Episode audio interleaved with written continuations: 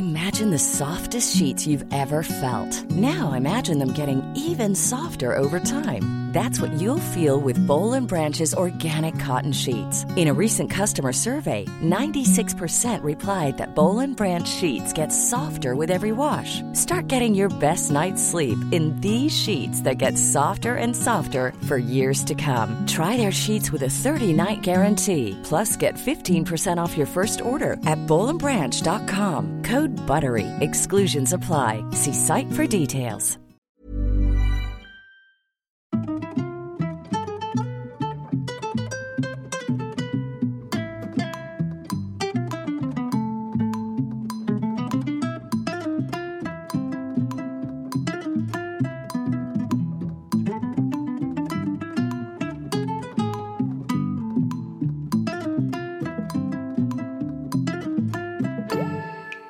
Les solos, bienvenue dans le premier podcast dédié aux mamans solo. Des épisodes qui vous donneront chaque lundi les clés nécessaires pour booster votre quotidien. Je suis Shane Love, maman solo d'un petit garçon et j'ai décidé de nous rassembler pour que l'on chemine ensemble vers du bien-être, mais aussi pour parler sans langue de bois de ce qui ne va pas. Alors installez-vous confortablement, vous êtes ici chez vous. Après un burn-out professionnel, Aurélie décide de prendre soin d'elle et part vivre dans le sud. Elle se retrouve, renoue avec son corps, a des aventures avec des hommes et découvre qu'elle est enceinte. Elle décide d'en informer le géniteur qui décide, lui, de ne pas être présent dans la vie de cet enfant. À 38 ans, elle commençait à envisager de faire un bébé toute seule, donc cette situation ne lui fait pas peur. Aurélie rentre à Paris, perd son appart mais termine sa grossesse sereinement chez une amie qui est elle-même enceinte en solo.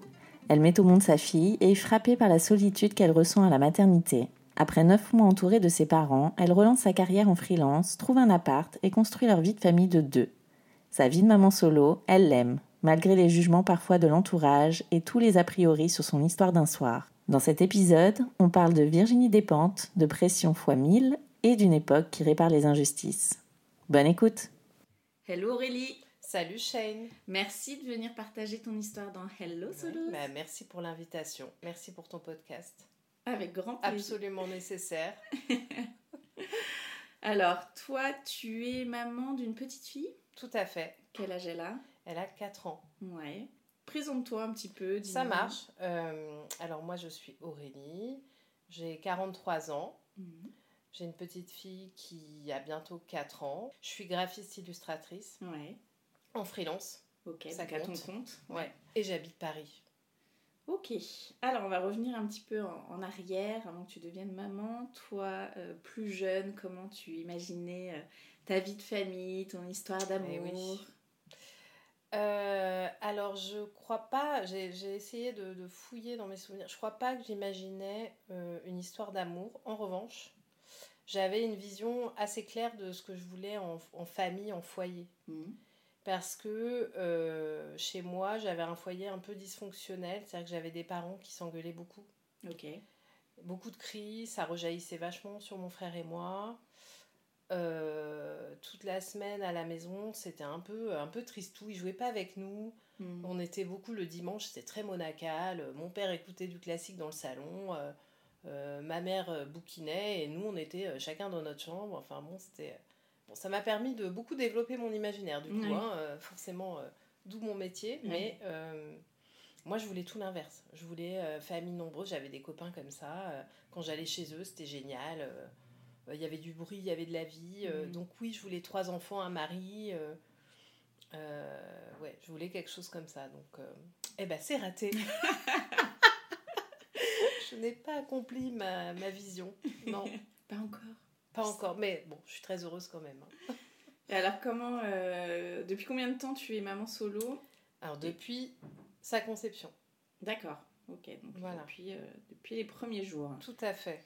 Et alors, comment tu es devenue euh, Eh mère oui. célibataire? Eh oui. Alors, euh, j'aime bien dire que ma fille, enfin, j'aime bien et, et en même temps, c'est pas bien, elle vient un peu d'un burn-out en fait. Ok. Parce que, donc, je travaillais en agence à Paris, pub, donc euh, je, je passais de périodes de trop de travail à des périodes de ce qu'on dit bore-out, où il n'y avait rien. Donc, c'était assez insupportable. Mhm. Et après, euh, en fait, ma boîte venait de subir une fusion et je me suis. J'étais dans une boîte, ça se passait très bien. On a été avalé par la boîte mère et là, euh, ça a été n'importe quoi. Donc au bout d'un an de ce régime-là, euh, je suis partie, j'ai demandé une rupture. Mhm.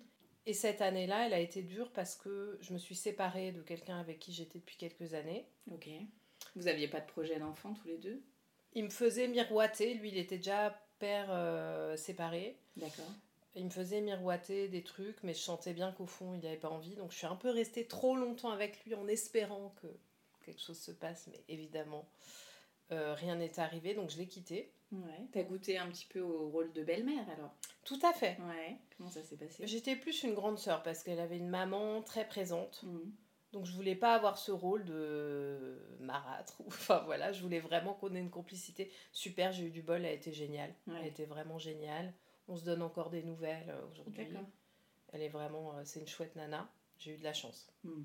parce qu'elle était pas, euh, elle me rejetait pas, au contraire. euh, voilà. Donc, mais on l'avait pas beaucoup, comme tous les papas euh, en garde alternée, ils l'avaient euh, quatre jours, une semaine sur deux. Donc, Ouais. euh, voilà. Donc je me suis séparée, j'ai, je suis partie de mon travail et j'ai perdu quelqu'un euh, qui est décédé, qui comptait beaucoup pour moi. Donc ça a été une année euh, Ah oui, assez dure. Mhm.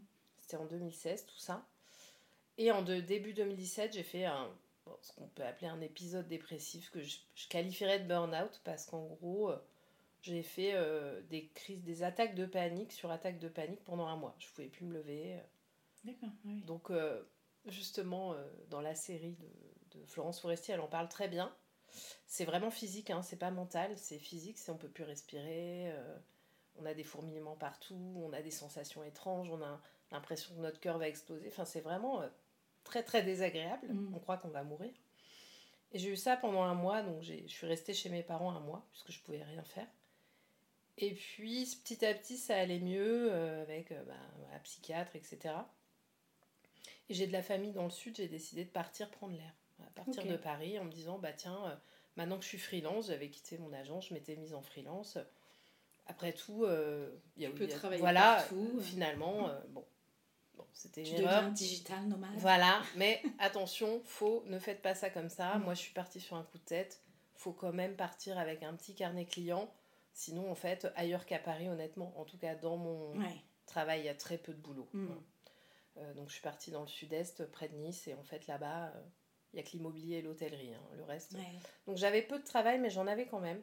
Et c'est quoi, t'as déménagé ou... Alors, j'ai été euh, chez mon oncle, qui m'a une grande maison, qui m'a accueillie. euh, Ok. voilà. Donc t'avais toujours ton appart à Paris. Voilà, Ouais. c'est ça.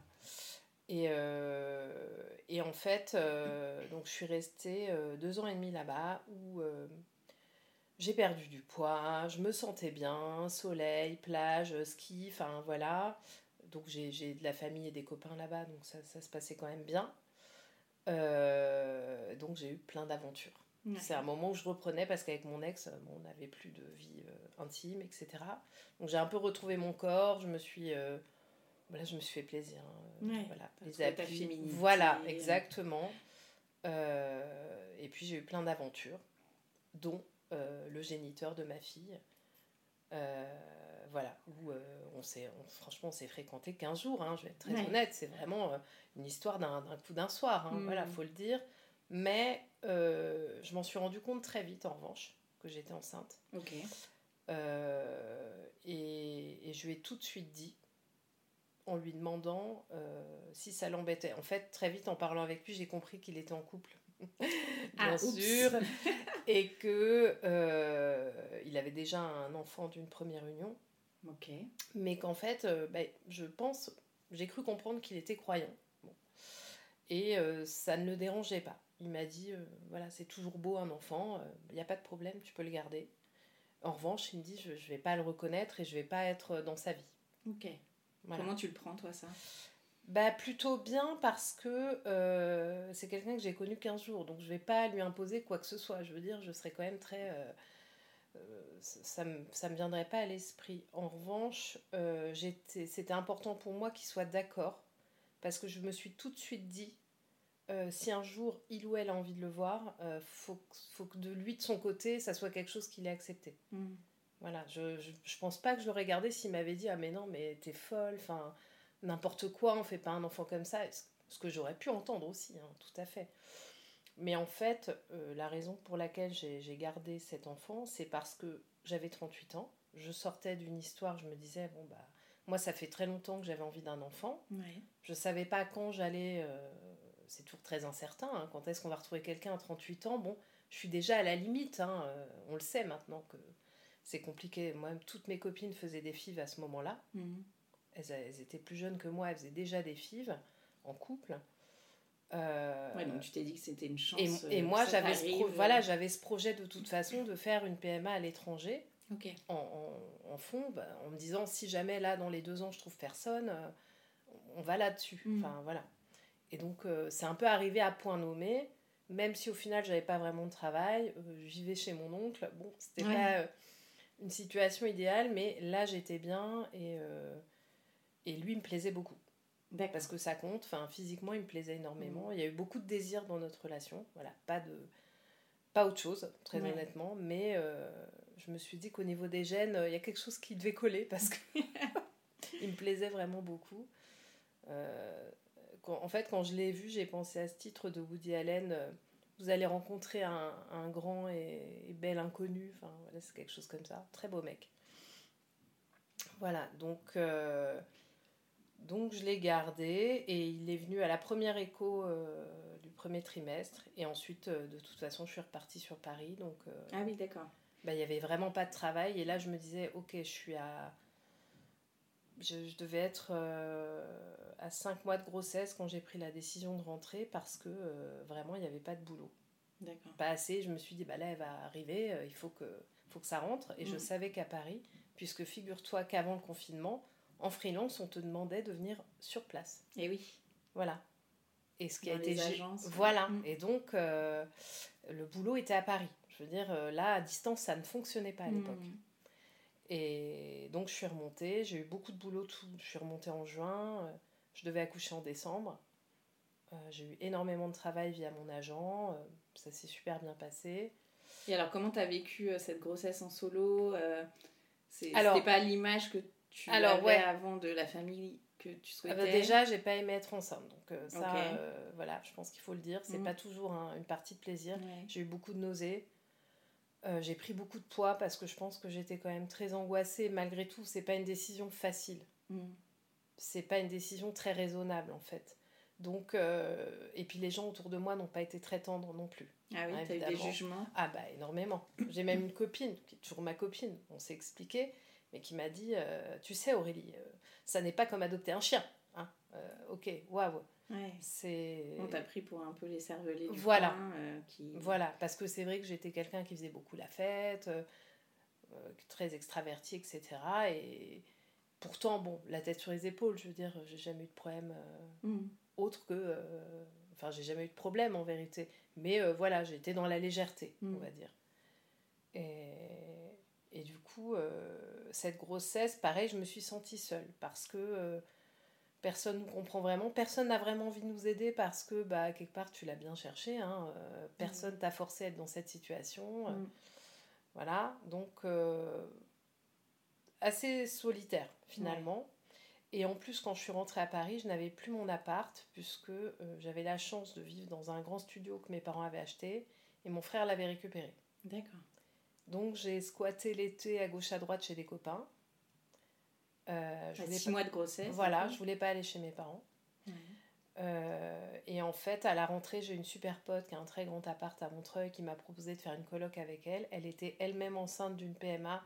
D'accord. Voilà, donc ah, c'était génial. On a, on a passé une super, euh, super grossesse et j'ai perdu les os chez elle d'ailleurs. Voilà. donc vraiment jusqu'au bout, j'ai été de septembre à, à décembre jusqu'à mon accouchement j'ai vécu avec une super pote et c'était très chouette. Ah oui. Voilà. Là, vous deviez bien vous comprendre. Exactement. Et donc, euh, le jour de l'accouchement, est-ce que. Qui avait. Alors, ben oui. Qui était avec toi? Tout à fait. Euh, en fait, euh, je ne voulais pas que ça soit ma mère parce que. à ce moment-là de ma vie, on s'était un peu éloigné mm. et je c'est pas qu'elle a jamais été vraiment maternelle, mais je la sentais pas forte. C'est quelqu'un d'assez fragile psychologiquement, etc. Je, l'imaginais pas avec moi. Moi, j'avais besoin de quelqu'un de très solide à ce moment-là, euh, qui puisse m'aider, déjà que j'étais seule. Donc c'est ma meilleure amie qui elle-même est maman d'un enfant séparé et qui a été là avec moi. Et ça, en plus, ça a été un long accouchement. Ah oui. ça a duré, je suis arrivée vendredi matin, j'ai accouché la nuit du lundi au mardi. Ah oui, d'accord. Donc elle voulait pas sortir, hein, ça, pas de contraction. Perte des os, mais pas de contraction. Bref, et elle a été là les trois jours à fond. Voilà. Elle est juste rentrée se doucher. parce que quand même, un accouchement, c'est, ça fait peur. Mm. Moi, j'ai eu Enfin, c'était mon angoisse. C'était pas la grossesse, c'était l'accouchement. Est-ce que tu as ressenti le manque euh, de, d'avoir un partenaire euh, pendant la grossesse? Euh, En fait, ce, qui est, ce que je trouve triste un petit peu, et c'est pas que pendant la grossesse, c'est tout du long, c'est qu'on peut pas partager. Mm. En fait, on partage avec nos copains, mais c'est pas pareil parce que ça les touche pas comme ça toucherait, je suppose, le conjoint. Ou la conjointe, c'est euh, il a bougé ou elle a bougé, regarde. Enfin, et c'est ça qui est très dur, je trouve. C'est tous ces moments-là, c'est que entre moi et moi, quoi. Mm. Voilà. Alors, mm. j'ai essayé de filmer un peu, de. Voilà, mais c'est ça que j'ai trouvé dur. Mais sans quoi, non, j'étais quand même bien entourée.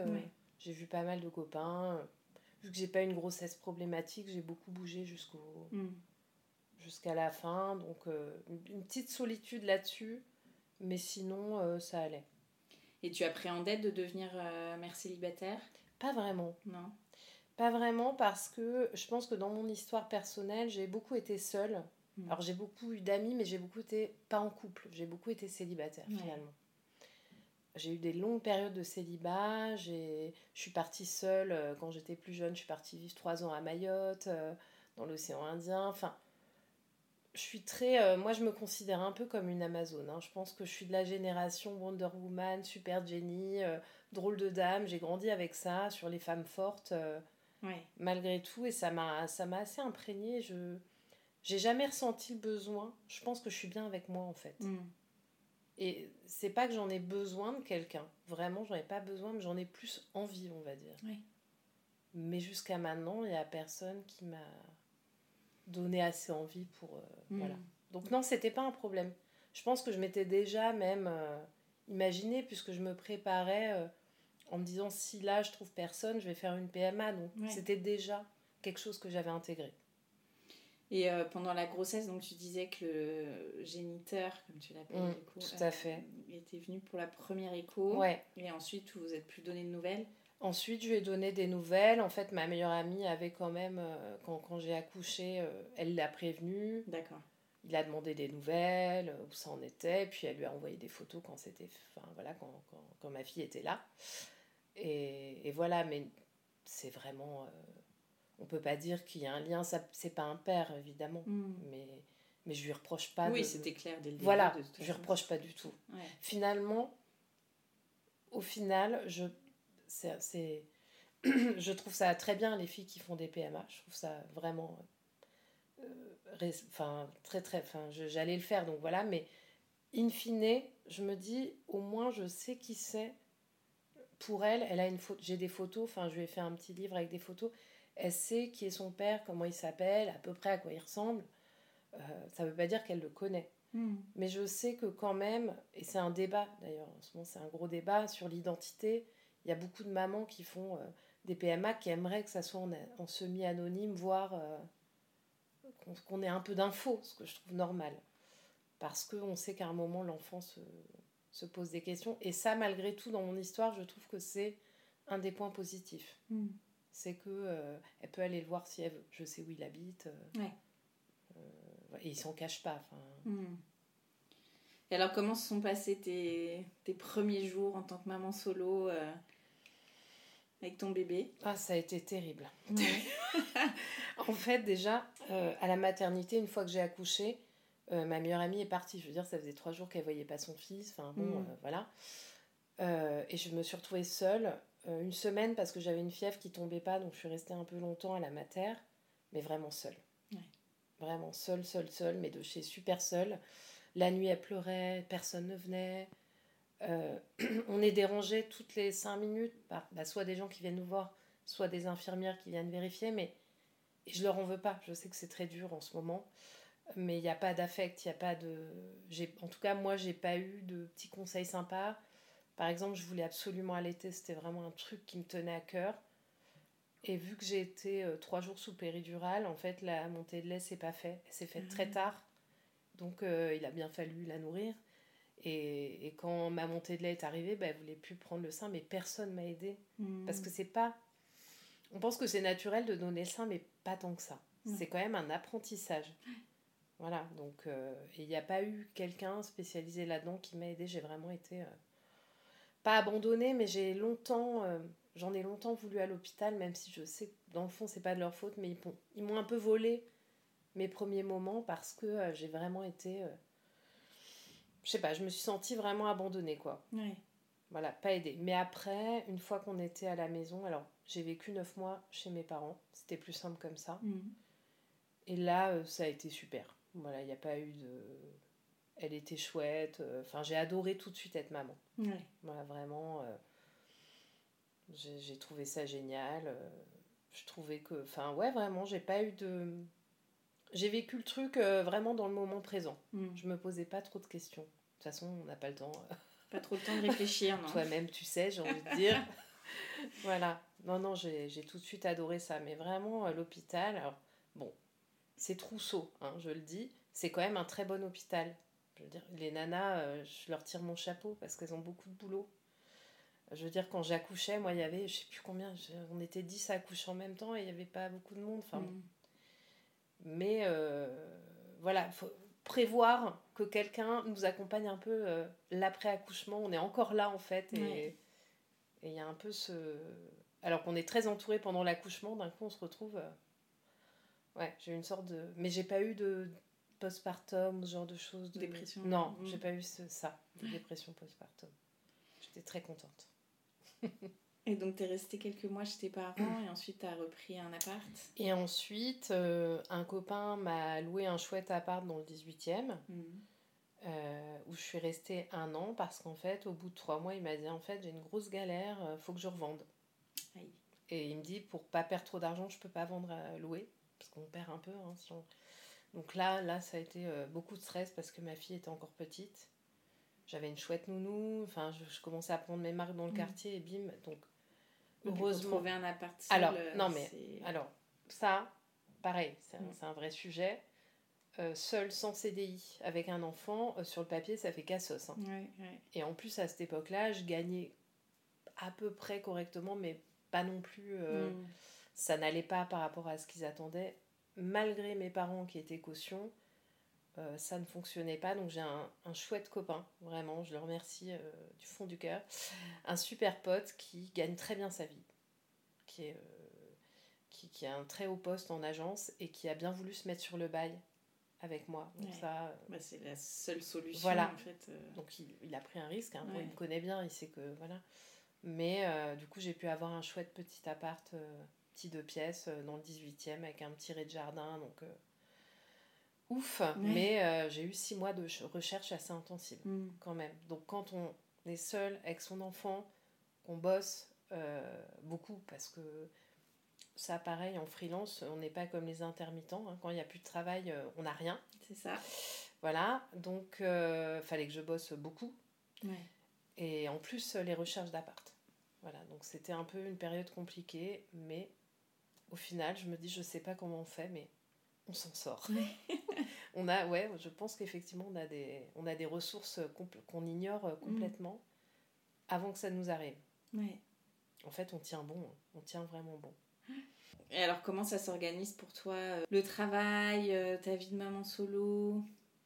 Alors, aujourd'hui, aujourd'hui, ce qui est super, c'est que je commence à avoir une vraie régularité dans mes clients. Donc, mmh. je peux me permettre en fait, je me suis dit, fini les journées de 9-10 heures, c'est plus possible en fait. Il hein. faut accepter qu'elle est là maintenant, elle est grande, elle dort plus comme avant. Donc, euh, il faut que je prenne du temps avec elle. Donc, euh, justement, je voulais faire l'inverse que ce que mes parents euh, ont fait ou n'ont pas fait, justement. C'est-à-dire que moi, je suis très investie dans l'école, je suis là à toutes les sorties. donc, je travaille en gros, je travaille 5-6 heures par jour, grand max. Mmh du coup, j'ai pas, du fait de bosser de chez moi, j'ai pas de stress le matin. Enfin, voilà, tout se passe bien. Le soir, je viens la chercher tôt, on peut profiter. Euh, et ensuite, une fois qu'elle est couchée, parce que forcément j'ai des enjeux de timing, comme tout le monde, bah, mm. je me remets à travailler. Euh, voilà, le soir, un peu la nuit, mais souvent, euh, on va dire de 21h à minuit, je travaille. voilà. Oui. Tu as trouvé ton rythme. Voilà, et ça me va très bien et ça se passe bien comme ça. Mm. Et, je bosse plus le week-end, en revanche. Ça, ça me mettait une pression en plus et c'est pas nécessaire aujourd'hui. Mm. Voilà, donc franchement, je je vis ma meilleure vie. Hein. Je vois mes copines euh, qui doivent courir le matin. Je l'ai fait, hein. je l'ai fait, évidemment, mais sans enfant. Et c'était déjà très stressant d'avoir entre 40 minutes et une heure euh, le matin, la même chose le soir. Enfin. Donc, euh, je vois les parents qui arrivent le matin qui, eux, ont un horaire à tenir. On n'est pas dans le même état, forcément. Clair. Et je, je, les comprends, hein, mm. mais non, non, là, je, je, vis ma meilleure vie et je me dis, ça devrait être comme ça pour tout le monde. Ouais. Mais j'ai la chance de faire un métier qui permet ça. Qui permet le freelance, qui permet. Euh, voilà, c'est pas le cas de tout le monde. Mm. Et tu parlais du jugement des autres euh, pendant ta, ta, grossesse notamment. Euh, comment les choses ont évolué à partir du moment où tu es devenue mère? C'est toujours un peu là. C'est toujours. En fait. de toute façon, alors déjà, il y a une chose, je trouve, quand on est maman solo, vu qu'il n'y a pas de conjoint un peu pour protéger, les autres se permettent de dire tout ce qu'ils pensent. Mais mmh. alors, euh, on s'en prend, euh, ben voilà, tu fais pas bien ça, tu n'as aucune autorité. Enfin, moi, je me prends des trucs sans arrêt, des gens proches, hein, mmh. euh, sur ce que je devrais faire ou ne pas faire. du coup, moi, je, enfin, moi qui, qui ai une tendance à me remettre vachement en question, je les écoute, je me dis, mince, mais c'est vrai, peut-être que je fais n'importe quoi, mon Dieu. Mais je crois qu'il faut se faire confiance, il faut s'écouter. On peut prendre des choses des autres, je veux dire. Mais le problème, c'est que les gens ont tendance à, à prendre leur propre histoire personnelle en disant bah moi ça ça a marché donc forcément ça va marcher mais non en fait parce mm. que les enfants euh, sont différents donc moi je trouve que je, je me prends énormément euh, toujours un peu hein, de, de, remarques euh, sur ce que je dois faire pas faire donc je, me, je, me, bagarre un peu, hein, on se dispute forcément. Donc il y a des gens avec qui j'ai même coupé les ponts, tellement c'était insupportable en fait. Mais, mais justement, grâce à elle, ça a un peu fait le tri finalement. Je me suis rendu compte que j'avais des quelques relations toxiques. Hmm. Vachement dans le jugement en permanence, voilà. et, puis, et puis surtout, bah, on en parlait tout à l'heure, c'est la la manière dont j'ai dont j'ai fait ma fille, euh, c'est sûr que les gens, euh, au niveau du jugement, enfin, il y a forcément quelque chose euh, d'un peu, on le voit bien dans leurs yeux ou dans certaines choses qu'ils vont dire, même sans le faire exprès, que c'est pas très glorieux, quoi. Mm. Alors que quand on a fait une PMA, c'est un projet qui a été très réfléchi, il y a un côté très biblique, hein, on tombe enceinte sans rapport sexuel, ça vient comme ça, hop là. Euh, qui est très beau finalement, c'est un beau projet de vie, voilà. Alors que moi, bon, c'est un peu euh, une histoire d'un coup d'un soir, donc euh, ça n'a pas de. C'est comme si j'étais encore une sous-catégorie du parent solo, alors que c'est pas vrai. Enfin, on a, enfin, chacune dans notre histoire, on, ça reste des belles histoires malgré tout. Quand il y a de l'amour, c'est, ça peut être qu'une belle histoire, tu vois. Mm. Mais c'est vrai que c'est pas toujours. Moi, je l'assume parfaitement, j'ai pas de filtre avec ça, j'ai pas de problème. Et à ma fille, j'en parle depuis qu'elle est née. Mais euh, mais il y a pas mal de gens pour qui, euh, bah déjà, pour qui le fait d'être juste parent solo, c'est un problème. Mais alors, être parent solo comme ça, de cette manière-là, c'est. Euh, c'est pas entendable, quoi. Mm. Mais bon, grâce à toi, les choses changent. Non, mais grâce, c'est vrai. Hein. on est, je trouve qu'on est dans une, on est dans une époque bien où il y a plein de choses bien quand même, les gens se dépriment et tout, mais je trouve qu'on est dans une époque qui répare les injustices. Euh, Black Lives Matter, euh, MeToo, euh, là, enfin voilà ce qu'on fait sur les parents solo. En fait, on est en train de réparer des choses et, je trouve ça génial. Enfin, je trouve ça génial qu'on puisse même en parler, enfin mmh. que les femmes puissent parler maintenant, tu vois? Donc. Et tu me disais justement en off tout à l'heure mmh. que bah, quand euh, ça t'arrive euh, pour une histoire d'un soir, euh, le papa n'est pas forcément, lui, questionné sur le fait qu'il veuille ou non. Ah oui, mais complètement. Sur la responsabilité. Moi, je trouve ça. c'est pas honteux, mais je trouve ça très grave qu'encore aujourd'hui, on mette, on impute la responsabilité du rapport sexuel à la femme. Mm. de, Enfin, je veux dire, c'est quand même à eux de ramener ce qu'il faut pour se protéger. Nous, on peut évidemment prendre la pilule, ça n'empêchera pas euh, d'avoir une, une, MST ou une IST. Mais je veux dire, à ou chaque de tomber enceinte. Voilà, ou de tomber enceinte, bien évidemment. Mais à chaque fois qu'il se passe quelque chose comme ça, on va dire, mais faut être vraiment, euh, faut avoir un petit poids dans la tête pour euh, avoir un rapport sexuel comme ça. Mais non, je suis pas d'accord. Moi, j'ai été élevée comme un garçon, j'ai pas du tout été élevée en petite princesse. J'estime que j'ai pas à être plus responsable qu'un garçon Parfois, moi aussi, euh, bah, je peux être un peu bourrée, je peux euh, avoir juste envie d'être dans l'instant et d'être un peu animal, un peu sauvage et, effectivement euh, d'être un peu irresponsable.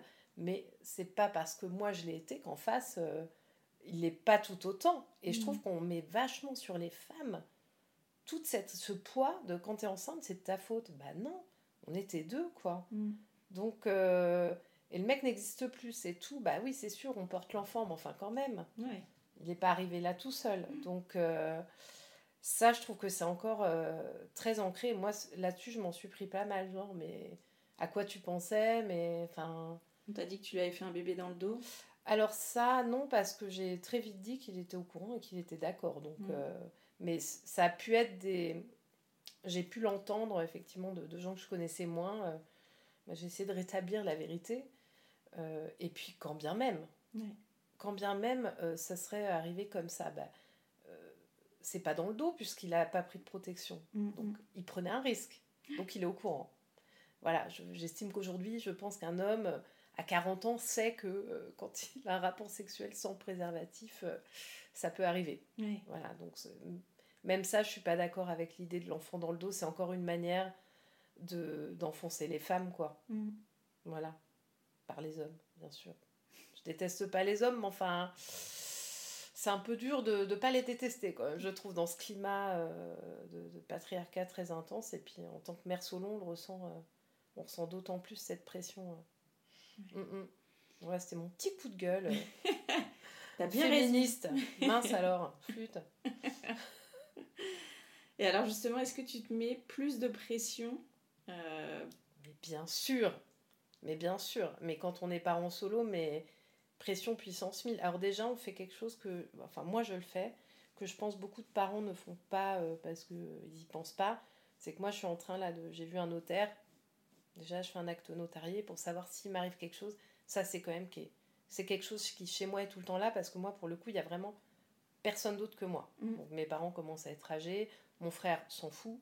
Donc euh, j'ai vraiment que moi et il faut que je réfléchisse à qui je, la laisse en cas de... Donc déjà, il y a cette pression... Euh, il y a cette pression de, de, de qui nous arrive rien en fait, qui est toujours un peu là en permanence.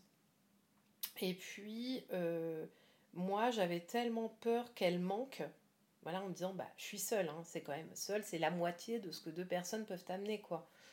Que euh, bah, je me suis longtemps mis la pression pour que euh, son quotidien soit un peu une fête, que tous les jours il y ait des trucs, que le week-end on fasse forcément quelque chose. Et en fait, je suis arrivée à un moment où j'étais très très très fatiguée. Et je vois une psy qui m'a dit Mais en fait, euh, connaissez vos limites, votre fille elle sera très contente aussi de passer le week-end à la maison. Euh, voilà, mais c'est vrai qu'on a tellement peur de, de, leur enlever quelque chose en fait. Faut pas, enfin, bien sûr que c'est une décision qu'on a prise en conscience, mais ça ne nous empêche pas de culpabiliser évidemment de me dire que je l'ai privé d'un père, euh, de la manière dont, je l'ai eu, etc. Et même dans, le détail, euh, je la porte souvent sur mes épaules parce que je sais qu'un papa fait ça. Hmm. Voilà, donc j'ai un dos en béton. En revanche, j'ai les cervicales bousillées, mais euh, je, je veux pas qu'elle soit, je veux pas qu'elle sente de manque. Donc c'est vrai qu'on est un peu, je pense qu'on donne beaucoup, beaucoup. Et, euh, Il y a la pression du regard des autres aussi. Mais bien sûr, pour qu'elle ait, en fait, pour qu'elle ait tout pareil comme les autres. Non, mais je veux dire, ceux qui mm. pourraient te juger, est-ce que tu as besoin de prouver aussi euh, que tu y arrives euh, finalement? Que tu as pris cette décision et que tu y arrives derrière? Ou pas forcément? Pas forcément. Pas forcément. Enfin, parce que finalement, j'ai adoré ce rôle tout de suite et, et je fais les choses sans trop d'efforts. Donc je pense qu'ils ont vite vu que j'avais vite pris les choses en main et que et j'ai la chance aussi quand même de faire un métier qui est plutôt bien rémunéré. Ouais. Euh, voilà, après si je bosse pas beaucoup, je gagne pas beaucoup, mais si je bosse beaucoup, voilà, j'ai tout de suite. Euh, donc, je, par exemple, j'ai la chance aussi euh, de pouvoir prendre des babysitters de temps en temps. Mm. Depuis pas longtemps, hein, parce qu'avant je, je voulais pas la laisser, je la trouvais trop petite, mais depuis qu'elle a 3 ans, régulièrement, je me fais des théâtres. Euh, bah, rien de fou, hein, je fais plus de fêtes parce qu'une fête égale une semaine euh, pour m'en remettre et euh, c'est plus possible, honnêtement. On va dire que je fais des petits apéros, mais voilà, rien, mm. de, rien de fou. Mais non, j'ai pas trop de. J'ai pas trop. En fait, il y a, y, a, des jugements sur. mais ça, c'est un peu la famille des côtés un peu toxiques de la famille qui disent mais t'as même pas réussi à trouver quelqu'un, enfin quand même, ce genre de petites phrases assassines, mais à quoi, enfin, quel est l'intérêt de dire ce genre de choses? Voilà. Mais sinon, non, j'ai pas trop de. Moi, mon, mon, enfin, mon angoisse, je veux qu'elle ait tout comme tout le monde. Je veux pas euh, qu'elle se sente en décalage avec les autres. voilà. Donc, euh, je veux qu'elle ait sa chambre. Euh, bon, alors, pour l'instant, elle a sa chambre. Moi, j'en ai pas. Mais, mais voilà, je on invite les copains à la maison. Enfin, je veux pas qu'elles se sentent euh, en décalage ou vraiment. Euh, voilà. Mm. Elle te pose des questions déjà? Alors ça commence. Ça commence. Moi, je lui en ai longtemps parlé. Elle, m'écoutait, mais elle réagissait pas trop parce que bon, ça, ça lui parlait pas, je pense, euh, voilà. Et là, elle commence à me demander bah, où il est, comment il s'appelle, etc. Donc, bon, je me suis vachement préparé, donc il euh, n'y a pas trop de problème. Donc moi, ma phrase, c'est un peu, je lui dis, écoute, euh, il habite euh, très loin, voilà, il vivra jamais avec nous, mais il est là, il prend de tes nouvelles, voilà, quelque mm. chose de très... et c'est la réponse aux copains aussi qui se demandent, mais où est son papa? Est-il mort? Non, il n'est pas mort. Alors pour elle, pour l'instant, je dis papa parce que géniteur, mm.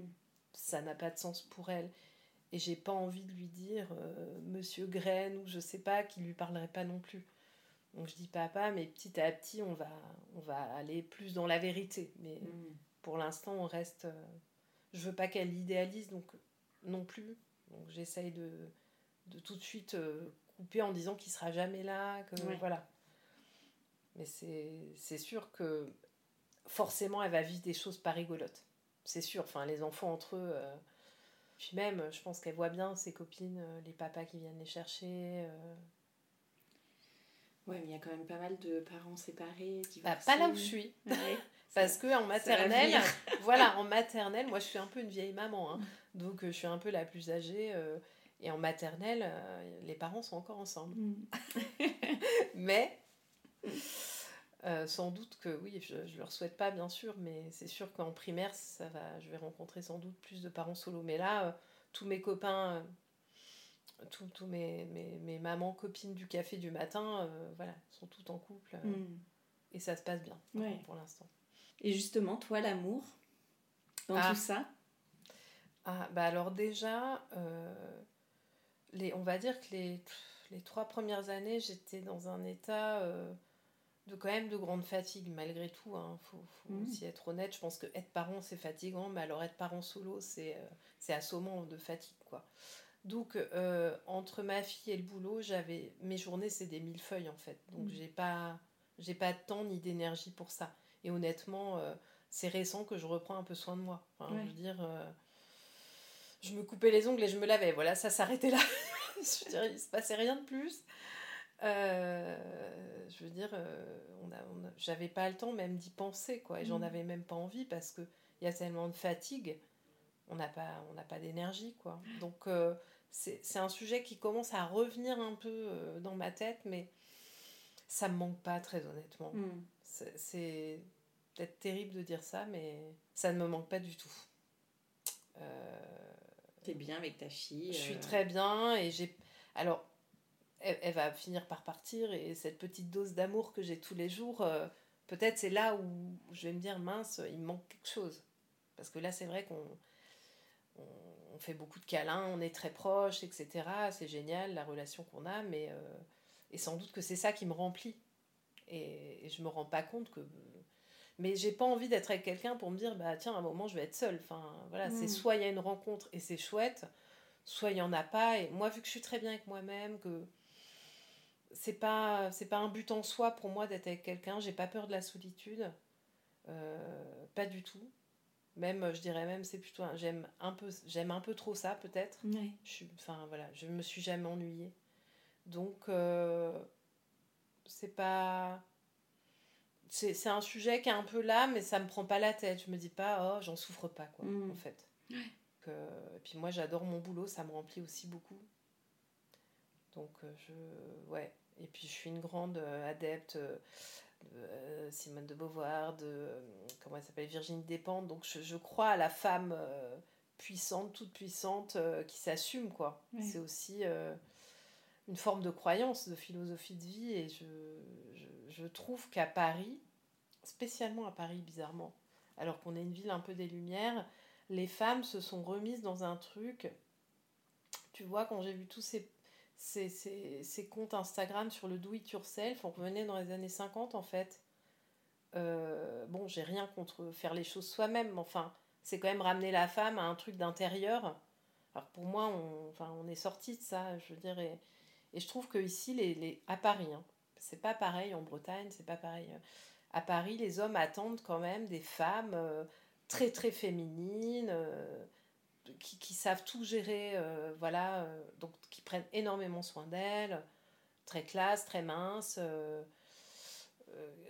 ils, attendent, d'ailleurs on le voit, hein, je, je sais pas si tu es sur les applis, etc., mais tu vois la liste des courses féminines, ils te disent, mais ils sont sans pitié, hein, mince, plus, plutôt fine, bah oui, bien sûr, non mais c'est terrible, mais, c'est la vérité. Et moi, je rentre pas dans les cases, hein, je suis plutôt ronde, j'aime bien les couleurs pop, euh, enfin, je suis pas du tout. euh, euh, je, je, je, je suis pas une femme d'intérieur, j'ai d'ailleurs, j'ai une.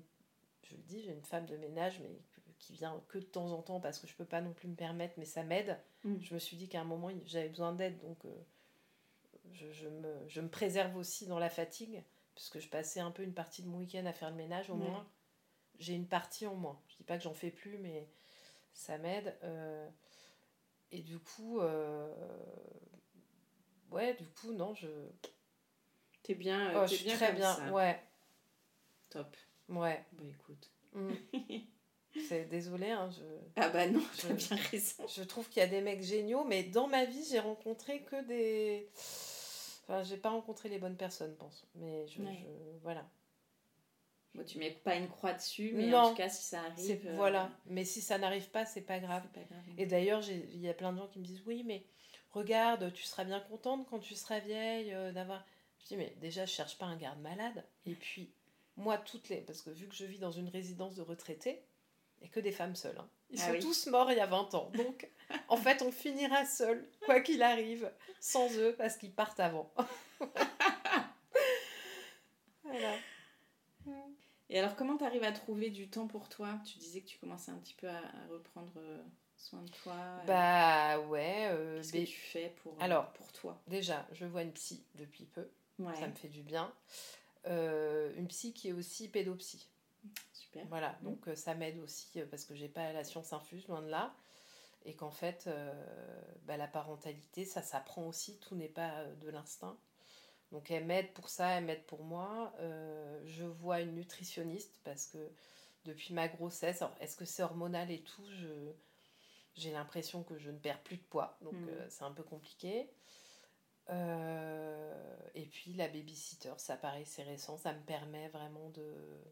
Babysitter, femme de ménage, c'est des choses que j'ai mis en place cette année pour me reprendre un peu de temps pour moi et puis de plus faire les choses dans le speed parce qu'en fait, euh, je suis toujours là à courir après le temps et là, ça me permet de souffler un peu en fait. Mm. Voilà. Donc, euh, voilà, c'est ma manière de, de, de ralentir un peu le rythme et de prendre un peu de temps euh, pour moi. Ouais. Qu'est-ce que la société pourrait faire selon toi pour les, les mères célibataires? Ah, tellement de choses. Mais Alors moi, société, j'ai envie de te dire l'État déjà. Mm. Parce que je pense que si on est visible aux yeux de l'État, euh, on sera peut-être un peu visible. aux- Parce que finalement, les gens nous, nous nient un peu, nient nos difficultés parce qu'on n'existe pas vraiment en fait. On est, on est nulle part. Donc on n'existe nulle part et si on n'existe pas euh, au travers de l'État, donc au niveau des aides par exemple, bah voilà, ça veut dire qu'il n'y a pas de problème. Mm. Mais je pense qu'il y a. Moi, je suis quand même privilégiée parce que du fait qu'il n'y a pas du tout de père, j'ai l'aide aux parents isolés qui, je pense, va durer un moment. Bon, c'est pas non plus ouf, hein, mais c'est toujours ça de prix. Et surtout, euh, tous mes tarifs, enfin genre tarif cantine, tarif crèche, tarif nounou, c'était euh, vraiment les plus bas. Donc c'est une forme d'aide quand même. Je peux pas dire qu'il y a rien, mais je sais que j'ai des copines euh, qui n'avaient pas de pension, mais vu que le père était quand même en vérité solvable, mais qui donnait rien, bah, elles se retrouvaient à payer cher, enfin tout, enfin bref. Donc il faudrait qu'il y ait plus d'aide. Je pense qu'on est aussi... En fait, une maman solo mérite autant d'aide que une famille nombreuse, par exemple. Enfin, autant, peut-être pas autant, mais euh, au prorata, mais quand même. Euh, donc il y a ça, et puis euh, bah, en faire un, vrai sujet, enfin, il faudrait en débattre. Il y a une nana, je sais pas si tu as vu, une journaliste, quelque chose Bourru, Nathalie Bourru, je crois, voilà, qui a sorti un bouquin là-dessus. Bon, elle, elle est trash, hein, mm. Moi, je ne l'ai pas lu encore, mais elle dit que c'était plus facile sous les bombes que. Ouais, c'était une reporter de guerre. Et alors, euh, elle tire un peu le fil, mais mm. oui, c'est une reporter de guerre, effectivement. Mm. Mais je trouve qu'il y a quelque chose d'un peu vrai, quoi. C'est-à-dire que ça nous pousse. Euh, et d'ailleurs, elle a perdu euh, beaucoup. Enfin, elle n'est pas dans la précarité quand même, mais elle a perdu de son niveau de vie. Effectivement, on perd de son niveau de vie. On perd beaucoup de choses. Donc, je pense que oui, on devrait être un peu plus visible aux yeux de l'État. Euh, afin de nous asseoir un peu dans une sorte de légitimité. Parce qu'on on reste un peu des filles mères, enfin il y a un truc un peu comme ça, euh, de sous-famille, de... Voilà. Mm. Donc euh, pour moi, c'est surtout à ce niveau-là qu'il y a quelque chose qui devrait être fait. Pour changer les mentalités. Et qu'on soit vu comme des vraies familles. Il n'y a pas longtemps, ma fille m'a dit, mais j'étais un peu choquée, elle me dit, mais ce serait bien qu'il y ait une troisième personne, comme ça on serait une famille. Voilà, mais c'est normal, hein, elle est dans mhm. les clichés de ce qu'elle voit, de ce qu'on lui dit.